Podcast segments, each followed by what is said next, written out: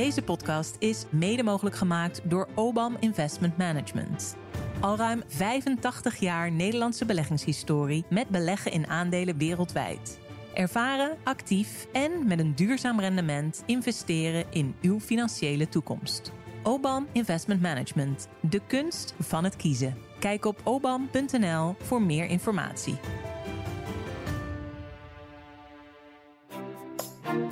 Kent u die mop van die Ajax die door de 800 punten grens zou gaan? Het inflatiespook is weer terug in de kast. Ja. We mogen weer. Dit is Kwestie van Centen, een podcast van de Financiële Telegraaf met Martin Visser en Robert Ophorst. We zijn er weer. hè, hè, Martin?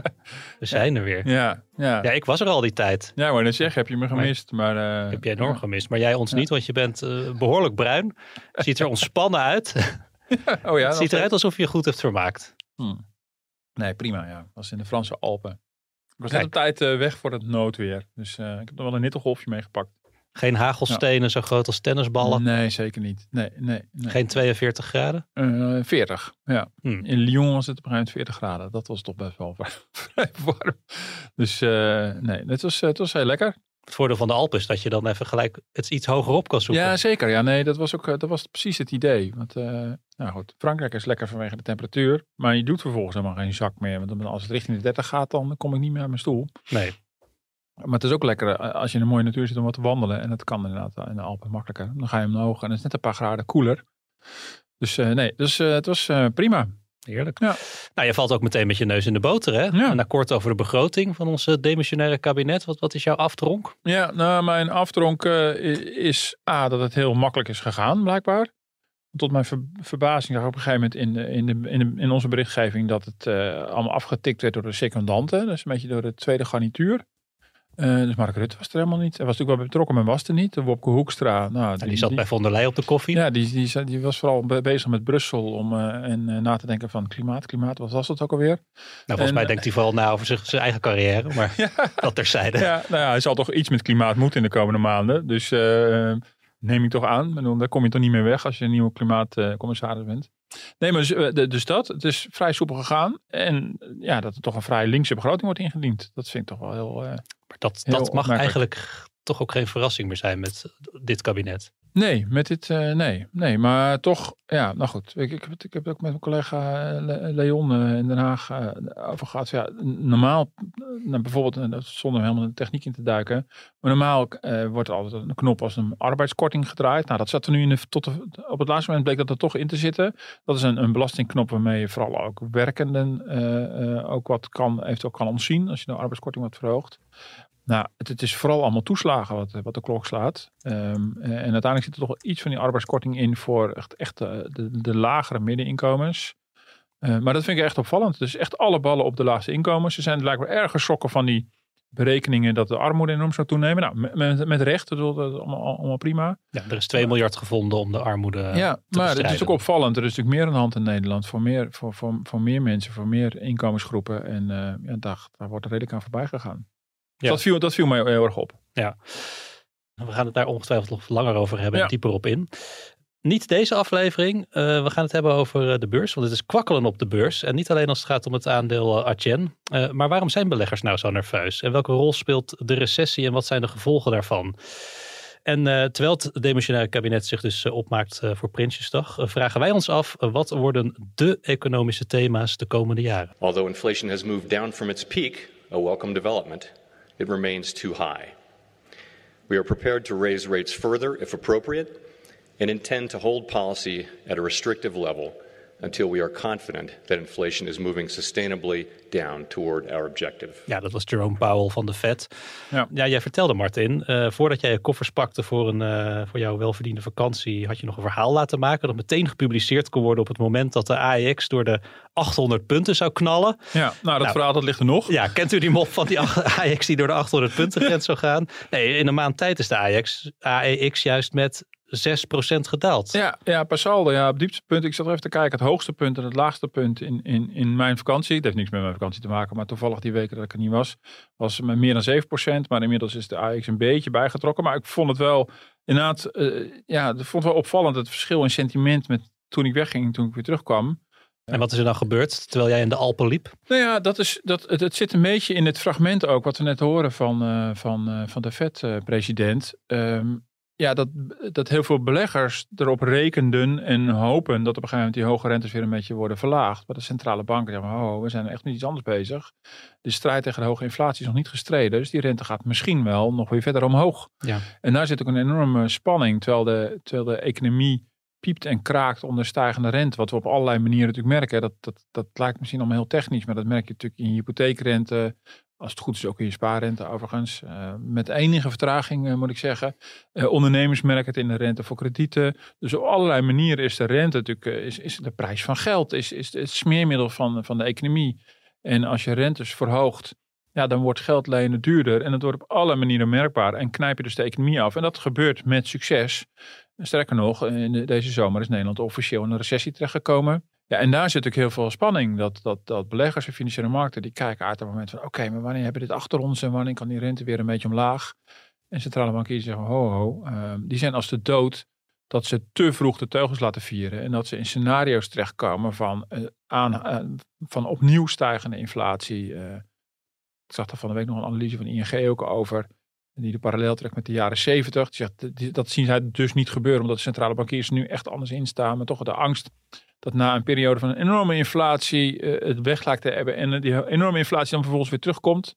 Uh, ze, zeggen, ze zeggen van nou, dat zien we eigenlijk niet zo heel erg gebeuren, omdat centrale bankiers er nog heel erg geharnast in zitten. Nou, mm -hmm. daar, daar zit de frictie voor heel veel, uh, heel veel uh, beleggers. En natuurlijk verder ja, dat het economisch gewoon duidelijk gewoon minder ja. gaat. Maar nou uh, kwam het CBS donderdag met het bericht dat de inflatie is, verder is afgenomen in augustus tot ja. 3%. Dus in die zin snap ik die beleggers wel. Dat zij denken van nou ja. het inflatiespook is weer terug in de kast. Ja. We mogen weer. Ja, nee, dat, snap, dat begrijp ik op zichzelf ook weer goed. En je ziet dus ook over de volle linie inflatiecijfers omlaag komen. Even nog voor het goede begrip. Voor, voor mensen die het niet meer helemaal scherp hebben.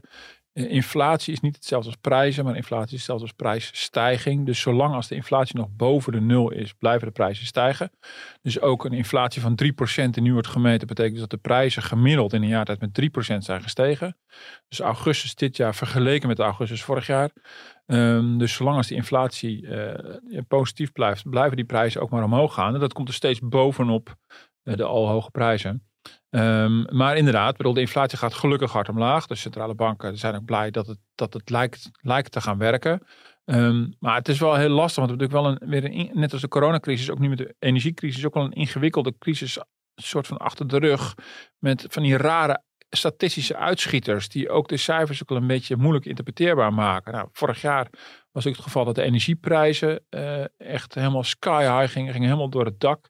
De, de, vooral de, de, de, de wereldprijzen voor, voor gas met name, onder andere, ook olie. Um, dat vertaalde zich met, in Nederland ogenblikkelijk in het inflatiecijfer, door de manier waarop CBS dat berekent. In de praktijk zag je dat het met vertraging in, energiecontracten terecht kwam. Dat mensen gaandeweg bij het, ja, het aflopen van een energiecontract merkten van oei, uh, dit is even slikken zeg.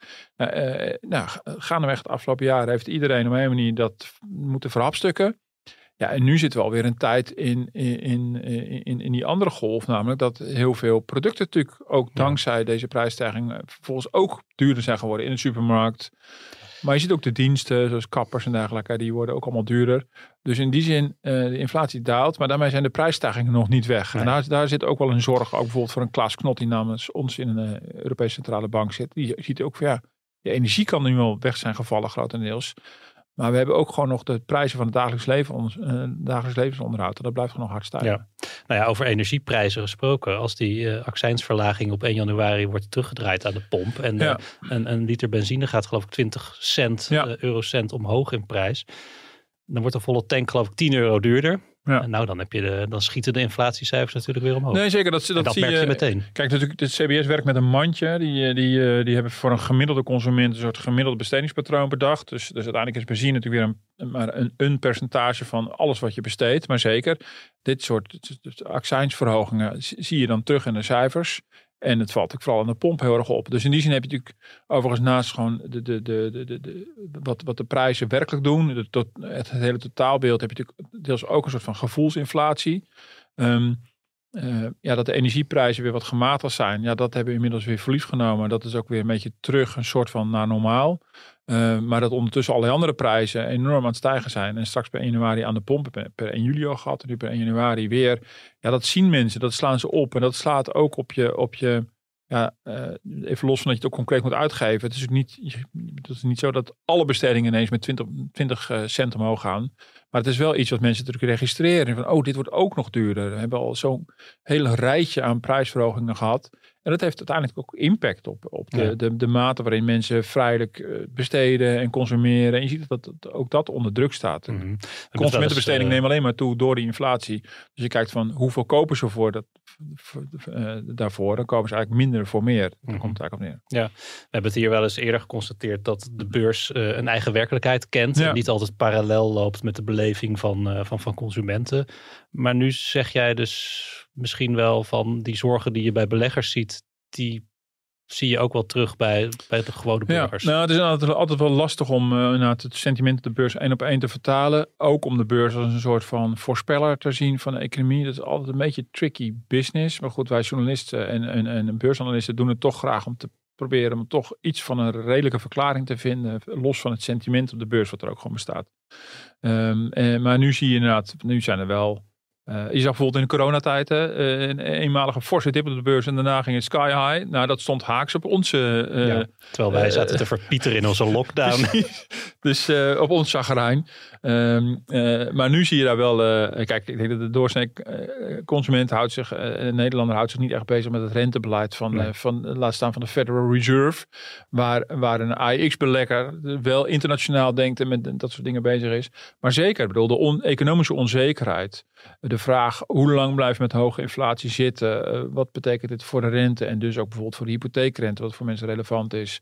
Wat betekent het dus voor de huizenprijzen? Ja, dat zijn gedeelde zorgen. Dus in die zin zie ik daar wel enige, enige overeenkomst. Zonder te willen zeggen dat een daling van de beurs nu betekent dat er een hele verdoepening aankomt, maar dat er extreem veel economische onzekerheid is, dat is wel duidelijk. Ja, het is niet direct een klassieke recessie uh, waar mensen aan denken met massa faillissementen en heel veel mensen die hun baan kwijtraken. Want het aantal faillissementen is nog steeds heel erg laag. En ook op de arbeidsmarkt is van stagnatie niks te merken. Er zijn in Nederland nog steeds meer vacatures dan werklozen. Dus die arbeidsmarkt is onverminderd krap. Daar merk je niets van een eventuele recessie. Ja, uh, voor het tweede kwartaal op rij uh, was onze economie dus gekrompen. En ja. dus zitten we in een recessie. Maar de fundamenten van onze economie zijn goed. Uh, die sussende woorden sprak demissionair minister van uh, Economische Zaken Adriaansens onlangs. Ja. Heeft ze gelijk? Nou, ik denk dat het wel waar is. En um, nee, dat, dat is zeker waar. Uh, het is ook niet zo. Kijk, dat is wel van belang. Kijk, het woord recessie plakken natuurlijk allemaal op, op dit soort economische omstandigheden. Waarbij, dat is ook een vrij statistische definitie. Als de economie twee kwartalen op rij gekrompen is, dan noemen we dat een recessie. Om met je de scherpe randjes ervan af te halen, zie je dat heel veel mensen het woord technische recessie gebruiken. Zo van ja, het is dan wel een recessie, maar uh, ja, uh, het, voelt niet echt zo. Dus, uh, dus dat begrijp ik op zichzelf ook wel. Maar er is natuurlijk wel iets aan de hand. Maar het is weer niet vergelijkbaar bijvoorbeeld met de, met de grote economische crisis in de jaren tachtig. Waar daarna uh, ook grote uh, spanningen geopolitiek rondom energie en de oliecrisis. Ja, de, de, de, de, de, economische teruggang in Nederland ook wel liet zien dat er daar wel fundamenteel iets mis was. Nou, we hebben natuurlijk de periode van Lubbers gehad. En laten we ze karwei af. Nou, al, al dit, dit alweer decennia terug. Maar toen was het natuurlijk wel evident, gewoon als je de economie analyseerde, gewoon iets mis. De winstgevendheid van bedrijven was natuurlijk laag. Er was de werkloosheid. Je voelde was, ook echt, het is voor mijn tijd hoor, ja. maar je voelde ook echt de onrust op straat. Bij ja, je hebt het gewoon naderhand nog gevoeld. Dat resoneerde nog na in jouw, in jouw prille leven. Ja, ja, ja, dat zit helemaal nog in je, ja, nee. Maar uh, kijk, dus, dus, ik heb het natuurlijk allemaal niet bewust meegemaakt. Tenminste, ik ben in, in, nou ja, in, ik, ik ben weet bijvoorbeeld van collega ja. Wiertuk, die was uh, toen hij een beetje geloof ik, ging studeren. Toen, dat was ergens uh, eerste helft van de jaren tachtig, ja. geloof ik. Maar toen, toen werd zijn generatie voorgespiegeld van, nou ja, vergeet ja. het maar, vergeet ja. maar woningen. Vergeet nou, maar zeker. Baan. Ik, ik ben van 1971, dus ik heb in die zin wel, uh, heb ik die periode wel bewust meegemaakt, maar was misschien wat minder met de economie bezig, maar met andere dingen uh, en, en, en een groot worden en opgroeien. Maar, maar zeker in de jaren 80 en ik ben in 1990 gaan studeren. Toen begon gaandeweg de omslag, maar ik kan me natuurlijk wel herinneren dat je er heel erg van bewust was. Uh, de massawerkloosheid was natuurlijk wel achter de rug. Maar je was wel heel erg van bewust. Het is helemaal niet zo gezegd dat je meteen een baan hebt. En dat, dat bleek ook gaandeweg toen mensen om me heen begonnen af te studeren in die, in die jaren daarna. Dat was best soms wel moeilijk. Op een gegeven moment in de jaren 90 kwam er een enorme omslag. Ja. Uh, maar toen was er in ieder geval jaren 80 fundamenteel iets mis met veel te hoge overheidsuitgaven. Ja. Begrotingstekorten, staatsschuld, wassenwerkloosheid. Dat, nou, dat. Beperkte winstgevendheid van bedrijven. Loonkosten waren te hoog. Akkoord van wassen naar loonmatiging. Uh, en dat soort elementen zie je dus nu niet. En zeker niet in die mate. En dat is natuurlijk wel een fundamenteel verschil. En het raar is ook, dit is een recessie zonder werkloosheid. Dat is natuurlijk heel gek. We hoorden in het fragment Peter Hein van Mulligen, hoofdeconoom van het CBS. Uh, dat is ook wel goed om dat inderdaad steeds weer te zeggen. Kijk, als een recessie echt een economische crisis wordt en lang aanhoudt, ja, dan zal dat onvermijdelijk gevolgen hebben voor bedrijven die mensen moeten ontslaan en faillissementen.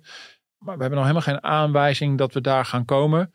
En, en dus is het, is het een is een recessie met volle baankansen. Dat is dus ook wel een beetje een gek soort recessie. Het zit dus ook echt heel erg aan, de, aan die consumentenkant. Aan de Ja. kant van, maar wat, wat, wat gebeurt er met mijn portemonnee eigenlijk? Mhm. Eh, en gelukkig eh, hebben in wat- Nederland wat- hebben heel veel mensen een baan en gaan ja. die lonen omhoog. En stelt dat de enige... Wat eh, merk ik er dan eh, en, en iedereen die nu luistert dan wel van, los Ja. van die rente die nog Ja. steeds eh, oploopt. nou ja, wat en je de denkt... prijzen die, Ja, eh, die nou precies. oplopen. Nou ja, los daarvan, dat, dat, dat is het denk ik vooral. Ik bedoel, het is natuurlijk heel erg, eh, dus aan de ene kant heeft, is het natuurlijk, ehm, eh, het- is ook de, de volgorde der der dingen, dat je de coronacrisis hebt gehad, en de energiecrisis, het besef dat grote internationale ontwikkelingen enorme impact kunnen hebben in ons land. Niet alleen eh, economisch, maar ook sociaal-maatschappelijk. Dat hebben we op heel verschillende manieren in heel korte tijd achter elkaar gezien. Eh, het heeft dus grote koopkrachtconsequenties, waarbij we allemaal naar de politiek kijken die dat moet gaan compenseren. Zo begonnen we ook een beetje.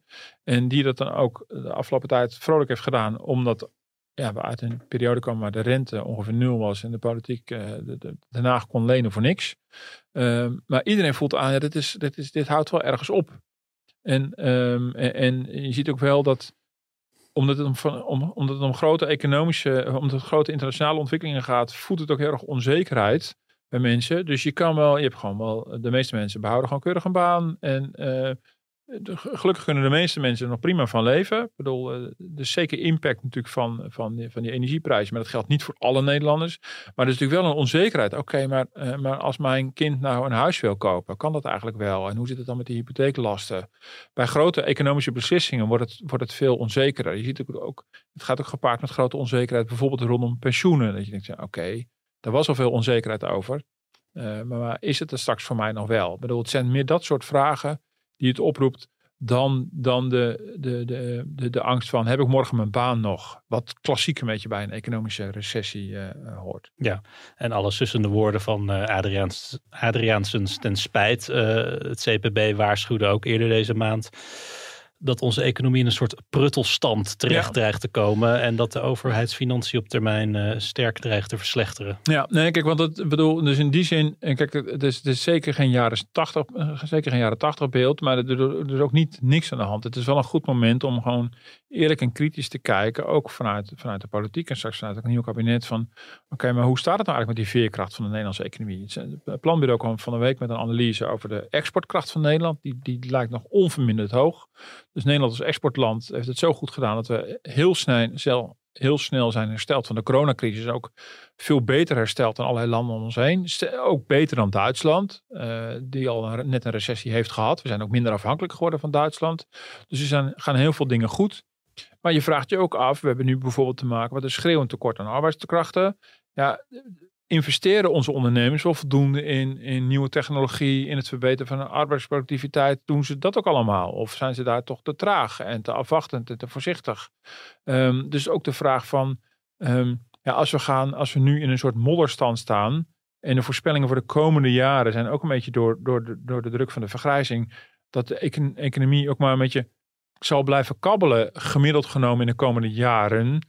Ja, dan vraag je natuurlijk wel af van, kunnen we al die, al die mooie voorzieningen, de sociale voorzieningen en de voorzieningen qua zorg en onderwijs, kunnen we dat allemaal ook in de toekomst blijven betalen? Dat zijn natuurlijk hele legitieme vragen. Dat zijn meer maatschappelijke vragen, eh, waarvoor je eh, die, die, ja, die, die, die betaalbaarheid wordt, moet gestut worden door een hele dynamische en krachtige economie. Nou, daar kan je af en toe wel je vragen bij stellen. Of, of, eh, of daar niet slagen te maken zijn. Alleen dat is minder makkelijk dan destijds in de jaren tachtig. Dat was wel vrij evident dat er misging. En nu is het toch, ja, toch zijn we dynamisch genoeg, zijn we ondernemend genoeg.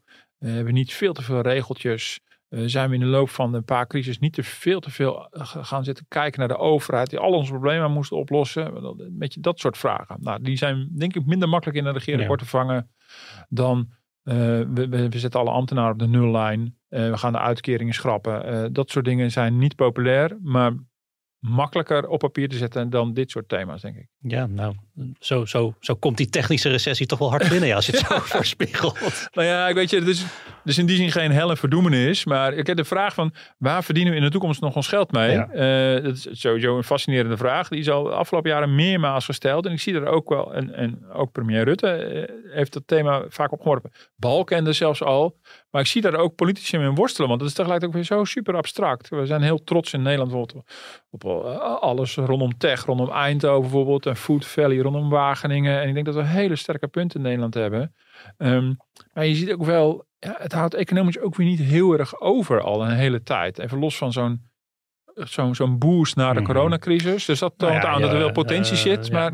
En er wordt heel veel afgesproken over wat vooral niet meer kan. Hè? Uh, geen CO2 meer uitstoten. Geen uh, minder nou stikstof, da, da, daar, zit, daar, zit, daar zit bijvoorbeeld ook die spanning van hoe, hoe, hoe maak je wel die slag en die verandering richting wat je qua klimaatafspraken allemaal wil. Maar hoe doe je dat zodanig in een zodanig tempo dat iedereen ook meekomt. Bedoel, dat moet natuurlijk niet uiteindelijk ten koste gaan van het liefst zo min mogelijk van je concurrentiekracht of van de economische dynamiek. Kijk, en dan kan Mark Rutte, wat in het verleden vaak deed, wel heel erg roepen. Als wij vooruitlopen met het klimaat, dan wordt het een verdienmodel. Ja, dan moet het verdienmodel zich wel, we wel ergens zien natuurlijk, of dat er echt daadwerkelijk is. En als het vooral heel veel politiek wensdenken is en het moet ineens in de overdrive. Uh, we bungelen steeds achteraan in Europa bij het behalen van doelen. Maar wij willen dan toch weer een, het hoogste doel van Europa afspreken. Ja, het moet ook wel in het economische plaatje passen. Het moet ook wel reëel zijn. En iedereen maatschappelijk moet meekomen, maar ook economisch moet meekomen. Want we willen ook in de toekomst een, goed, een goede gezondheidszorg houden die betaalbaar is. We willen het uitkeringsstelsel overeind houden. Dus we willen ook van alles nog. We hebben heel veel te verliezen, zeg maar. We hebben een hoop welvaart. En hoe stel je dat veilig voor de lange termijn? Ja, als je kijkt naar de koopkrachtcijfers voor volgend jaar, dan zie je dat bijna iedereen erop vooruit gaat. Uh, dat is goed nieuws. Maar er is best een grote groep die erop achteruit gaat als we niks doen. Nou, het is super belangrijk dat we een oplossing vinden voor mensen die ja, onder die armoedegrens uh, leven. Natuurlijk hebben we zeer zeker oog en onderkennen we het belang van de mensen die het heel moeilijk hebben. En die natuurlijk duidelijk ook weer steun nodig hebben, ook in 2024. Ja, dit waren Van Gennep, Kaag en Adriaansens. Over die begroting dus en, en de financiële uitdaging. Nou, jij schetst net ook al een aantal, uh, misschien wel de thema's voor de komende tijd. Ja. Wat ik dan toch weer wonderlijk vind, zo'n analyse die we hier nu horen van, uh, van deze drie uh, bewindslieden, dat toch die koopkracht dan voor iedereen toch weer even omhoog kan gaan. Ja, ja, ja, ja. Nee, maar goed, dat is ook wel weer, begrijp ik. Bedoel, ja, daar zitten wij natuurlijk als krant ook een beetje mee. Hè? Bedoel, uh, als het niet zo is, dan... dan schrijven we dat ook allemaal op. Bedoel, het begint toch met de portemonnee van mensen. En dat zie je natuurlijk, dat is in Nederland niet uniek in. Wij zijn wel uniek in die, in die puntenwolken en die plaatjes tot achter de komma. Uh, dus dat is, wel vrij, dat is wel vrij uniek. Ja, maar, ik vind ook wel een beetje als iedereen altijd dat minieme plusje wordt in het vooruitzicht wordt gesteld en het beleid wordt daarop aangepast, dat is ook wel een beetje dat pruttelbeeld wat ik erbij krijg. Nee, want dan maak je ook geen uh, scherpe keuzes. Nee, nee dat, dat klopt. En dan blijf je echt een beetje, een beetje op dag, dagkoersen hangen. Dat is natuurlijk ook alweer zo. Maar je ziet ook wel, ja, voor, voor verkiezingen die er nu weer aankomen, is het natuurlijk wel cruciaal uh, hoeveel mensen erbij krijgen. Dus dat, dat is in alle landen zo. Uh, je gaat geen verkiezingen winnen met enorme minen op de koopkrachtborden. Dat, dat gaat allemaal niet werken. Maar inderdaad, je ziet nu in, in zo'n proces richting Prinsjesdag, wordt alles, is alles daarop gericht. Uh, nou moet ik wel zeggen, het is een demissionair kabinet. Dus dit is, niet meer het moment van de, van de grote en bevlogen keuzes. We hadden het net al even over klimaatdoelen. Nou, daar gingen de, de grote en bevlogen ideeën de afgelopen uh, anderhalf jaar af, flink over tafel met enorme fondsen. En ja, die, die pret is nu even een beetje uit. dus, dus nu is het ook wel een beetje gemillimeter in de marge. Dat is ook gewoon de bescheiden rol die een demissionair kabinet te, spelen heeft. En ja, in die zin is het ook wel een beetje zonde. Ik begrijp dat de politiek allemaal zo gelopen is. Maar die grote thema's van ja, hoe staan we ervoor met de arbeidsmarkt? Eh, hoe staan we ervoor met de woningmarkt? De, de dynamiek van de Nederlandse economie. Ja, dat, dat, dat loopt nu ook allemaal vertraging op. En dat is natuurlijk wel, ik begrijp het allemaal wel dat het zo gegaan is. Maar dat is natuurlijk op zich is dat wel Mhm. weer een enorme tijdsverlies. Ja, blijven dat ook de thema's de komende jaren als het gaat Ja. om onze economie? Ja, dat denk ik wel. Ja, waar we het net over hadden, is natuurlijk ook wel. Het dreigt ook al makkelijk heel abstract te worden over de dynamiek van de economie en de ondernemerschap. en Dat, is, dat, is, dat kan ik makkelijker zeggen dan dat je dat om kan zetten in beleid.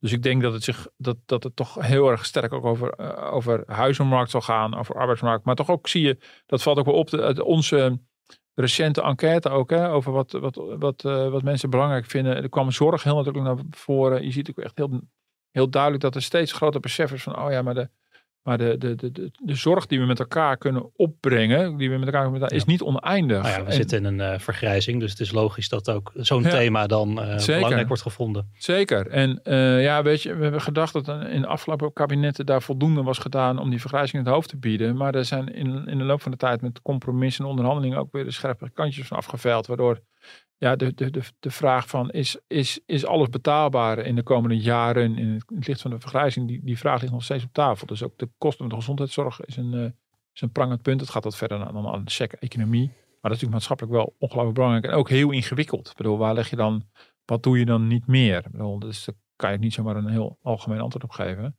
Maar dat zijn denk ik wel hele grote belangrijke thema's. Natuurlijk naast eh, de klimaatdoelen Ja. die we gewoon internationaal gewoon uh, ge, ge, vanwege de internationale Ja. afspraken gewoon moeten nakomen. Jij zei uh, aan het begin uh, dat je opviel aan, deze, aan dit begrotingsakkoord van dat er heel erg wordt ingezet op armoede, ja. armoede bestrijden. Ja. Um, ik hoor Pieter Omtzigt daar bijvoorbeeld ook wel, uh, hoorde ik daar geloof ik over in zijn eerste presentatie van zijn nieuwe partij. Is dat ook een thema, denk je, wat tijdens de komende verkiezingen heel erg gaat? Ja, dat denk ik wel. Want je hebt toch het gevoel dat, dat deze begroting natuurlijk bedoeld is om, om de linkse oppositie zoveel mogelijk wind uit de zeilen te nemen in, in de algemene beschouwingen. En ook weten dat de verkiezingen aankomen. Ja, als je, als je puur kijkt naar de, in, naar de koopkrachtplaatjes voor komend jaar, zag het er gewoon voor de laagste inkomens ook niet zo heel fraai uit. En het is wel interessant dat um, al nu al een paar keer um, uh, ook iets breder wordt gekeken dan SEC. Alleen die koopkrachtpuntenwolken, uh, waar, we het net, uh, waar we het net heel even over hadden. Het Centraal Planbureau rekent ook gewoon elke keer weer uit van nou, als dit beleid op deze manier wordt voortgezet, wat betekent dat voor het aantal mensen in armoede bijvoorbeeld? Nou, dat, dat zie je, dat zie je in alle, ook bij ons in alle verhalen terugkomen. Dat gaat dus richting een miljoen mensen uh, volgend jaar. Uh, het, percentage kinderen in armoede zou stijgen naar 7 procent. Um, dus dat is een soort nieuwe indicator die een steeds leidende rol is gaan spelen in de politieke debatten de afgelopen tijd. Ja, dat is natuurlijk wel een voorbode voor waar de discussie straks ook over zal gaan. Ja, behalve als het kabinet dat dus weet te smoren met dit koopkrachtpakket. Dat moet een beetje blijken hoe dat, uh, hoe dat gaat vallen. Heb je die bel gemist? Ja, ja, enorm. ja, maar je was, in die Alpen heb je toch ook wel af en toe zo'n bel gehoord, maar dan was ja, zo'n Milka-koe die voorbij. Ja, van een koe, ja, ja, ja, ja. Dat was niet zo'n opdringerige bel als dit. Dat was iets uh, ja. klong, klong. Nou, de, de, de rondvraag. Heb je nog wat leuks? Ja. Behalve uh, een koffer vol. Ja, we kunnen, ja, nee, we kunnen natuurlijk, uh, de komende weken kunnen we iedere week weer een nieuw boek bespreken, wat mij betreft. Ja, nee, heb maar je ik veel wil, gelezen? Ja, ik heb veel van gelezen, ja. ja je ja. kon geen kant op met die hitte. ja, en uh, nee, maar ik vind het toch wel heel lekker. En uh, nee, maar ik wil in ieder geval, ja, in ieder geval nog even een, een, boek delen, wat voor mij heel veel mensen hebben gelezen. Dat is het boek van Anja Daanje, dat de literatuurprijs had gewonnen. Het lied van Ooievaar en Dromedaris. Ik had het voor mijn verjaardag gekregen. Dat is een enorme pil. Het is niet, je, je bent niet light gaan travelen. Uh, nee, ik had hem inderdaad meegenomen. Ik had ook de toverberg bij me, maar daar ben ik niet aan toegekomen. Dat, dat is ook is, geen dunnetje. Uh, nee, dat is ook geen dunnetje, ja. Ik, uh, voor mij, als ik het goed hou, leest Mark Rutte dat ieder jaar, heeft hij wel eens gezegd. Maar goed, dat, heb ik, nee, dat, dat boek heb ik nog nooit gelezen, maar dat, nou, dat komt er ander. Ik had twee enorme dikke pillen bij me en verder gewoon een e-reader. Nee, maar ik had inderdaad dit boek van Anja Daanje gewoon echt en op papier het, mee. is het alle lof inderdaad? Zeker. Is alle lof terecht? Ja, ja zeker, ja. Ja, ja. ja ik kan me voor, je moet er wel van houden, denk ik. Um, het is al bijna niet uit te leggen waar het over gaat. En waar uh, moet je dan van houden? Nou, het is ook wel. Um, het is echt wel een. Het zijn sociale drama's. Het zijn elf hoofdstukken met elf levensverhalen van heel uiteenlopende mensen. En gaandeweg zie je dat er heel veel thema's in die verschillende verhalen terugkomen. Er zitten dwarsverbanden in. En uiteindelijk gaat dit boek niet zozeer over die elf mensen, maar hebben ze allemaal een bepaalde connectie met twee zussen die, uh, die, die samen zijn opgegroeid, die uh, uh, heel veel sterfgevallen in hun familie hebben gehad. En die twee zussen, hoe die zich tot elkaar verhouden, daar kom je via die verhalen achter. En die twee zussen hebben eh, allebei één boek geschreven. eh, en beide boeken zijn heel beroemd geworden. Eh, eh, ja, en, en het nalatenschap daarvan. En, en, en hoe dat impact heeft op levens van andere mensen tot op heden. Daar gaat het vooral over. Het boek oh, daar gaat geloof ik over spant Het klinkt ook wel alsof je een beetje je aandacht erbij moet houden. Ja, je moet de het aandacht erbij houden. Ja. Ja, je moet, dus het gaat over ongeveer anderhalve eeuw. En eh, het heeft een hoog Wuthering Heights eh, gevoel. Eh, dat is een beetje waar het ook op, op, op, op, op, op stoelt. Dus het is ook wel een beetje af en toe wel romantisch en zwaar dramatisch. En ehm, eh, ja, ik denk misschien wel een vrij vrouwelijk boek, als ik het zo kan zeggen. Wat op zich helemaal, helemaal niet mis en niks mis mee is. Maar ik kan me voorstellen dat niet iedereen ervan houdt. Maar ik vond het prachtig, omdat al die thema's steeds terugkomen.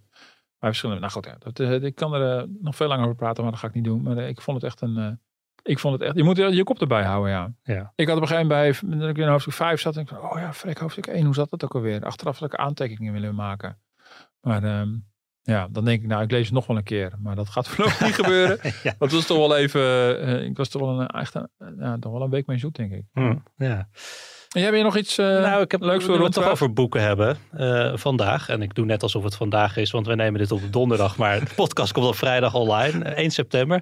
Geboortedag van W.F. Hermans. Oh, wauw. Toch even in herinnering roepen. Ja, ik Ja. ben zelf wel een Hermans-fan. En tijdens jouw eh, vakantie, dat was geloof ik eh, vorige week of zo, heb ik nog de puntgave novelle eh, Het Behouden Huis gelezen. Oh, wat grappig. Die heb ik nog gedownload. Eh, Ik dacht van, Oh, ja. eens een keer weer teruglezen. ja. Het speelt zich af in een soort vacuüm aan het eind van de. Tweede Wereldoorlog. Ja, Ja. ik, nee, ik ben fan. Ehm, bij Hermans heb ik wel altijd, er zitten altijd er zit ontzettend veel symboliek in. En Ja. allerlei dubbele bodems. En de helft ontgaat mij altijd Ja. tijdens het lezen. Dat vind ik soms wel, wel eens jammer. Ja. Bijvoorbeeld bij Nooit meer slapen vind ik een prachtig diep menselijk boek. Maar dan op het laatst moet toch nog even die komeet neerstorten. Moet hij toch nog Oh, even die vrouw weer tegenkomen. En dan merk je wel erg dat er een auteur aan het werk is die... eh, Dat het eh, uiteindelijk een constructie is. ja, die heel erg de controle heeft over Ja. zijn personages en het verhaal. En dat ook graag wil laten zien. Eh, maar dat, dat ja, Ja, daar heb ik met Moelies altijd meer last van. wordt een beetje die derde wand door. Ja, eh, behouden huis. Ik moet altijd denken dat die man uiteindelijk eh, opgehangen wordt aan die pianosnaren. Als ik het goed heb onthouden. Klopt. Ja, ik geef nu de clue weg, ik. Nou, goed, dat boek is is al per se. tientallen jaren oud. Het is niet per se een clue, Nee, maar nee. inderdaad. Ja, maar goed. Leuk. Veel leuk. Ja, maar goed. Voor mij word ik er niet vrolijk van. Ik denk Nee, voor mijn boek, een, eh, mijn boek was misschien wat meer ma- melodramatisch. Maar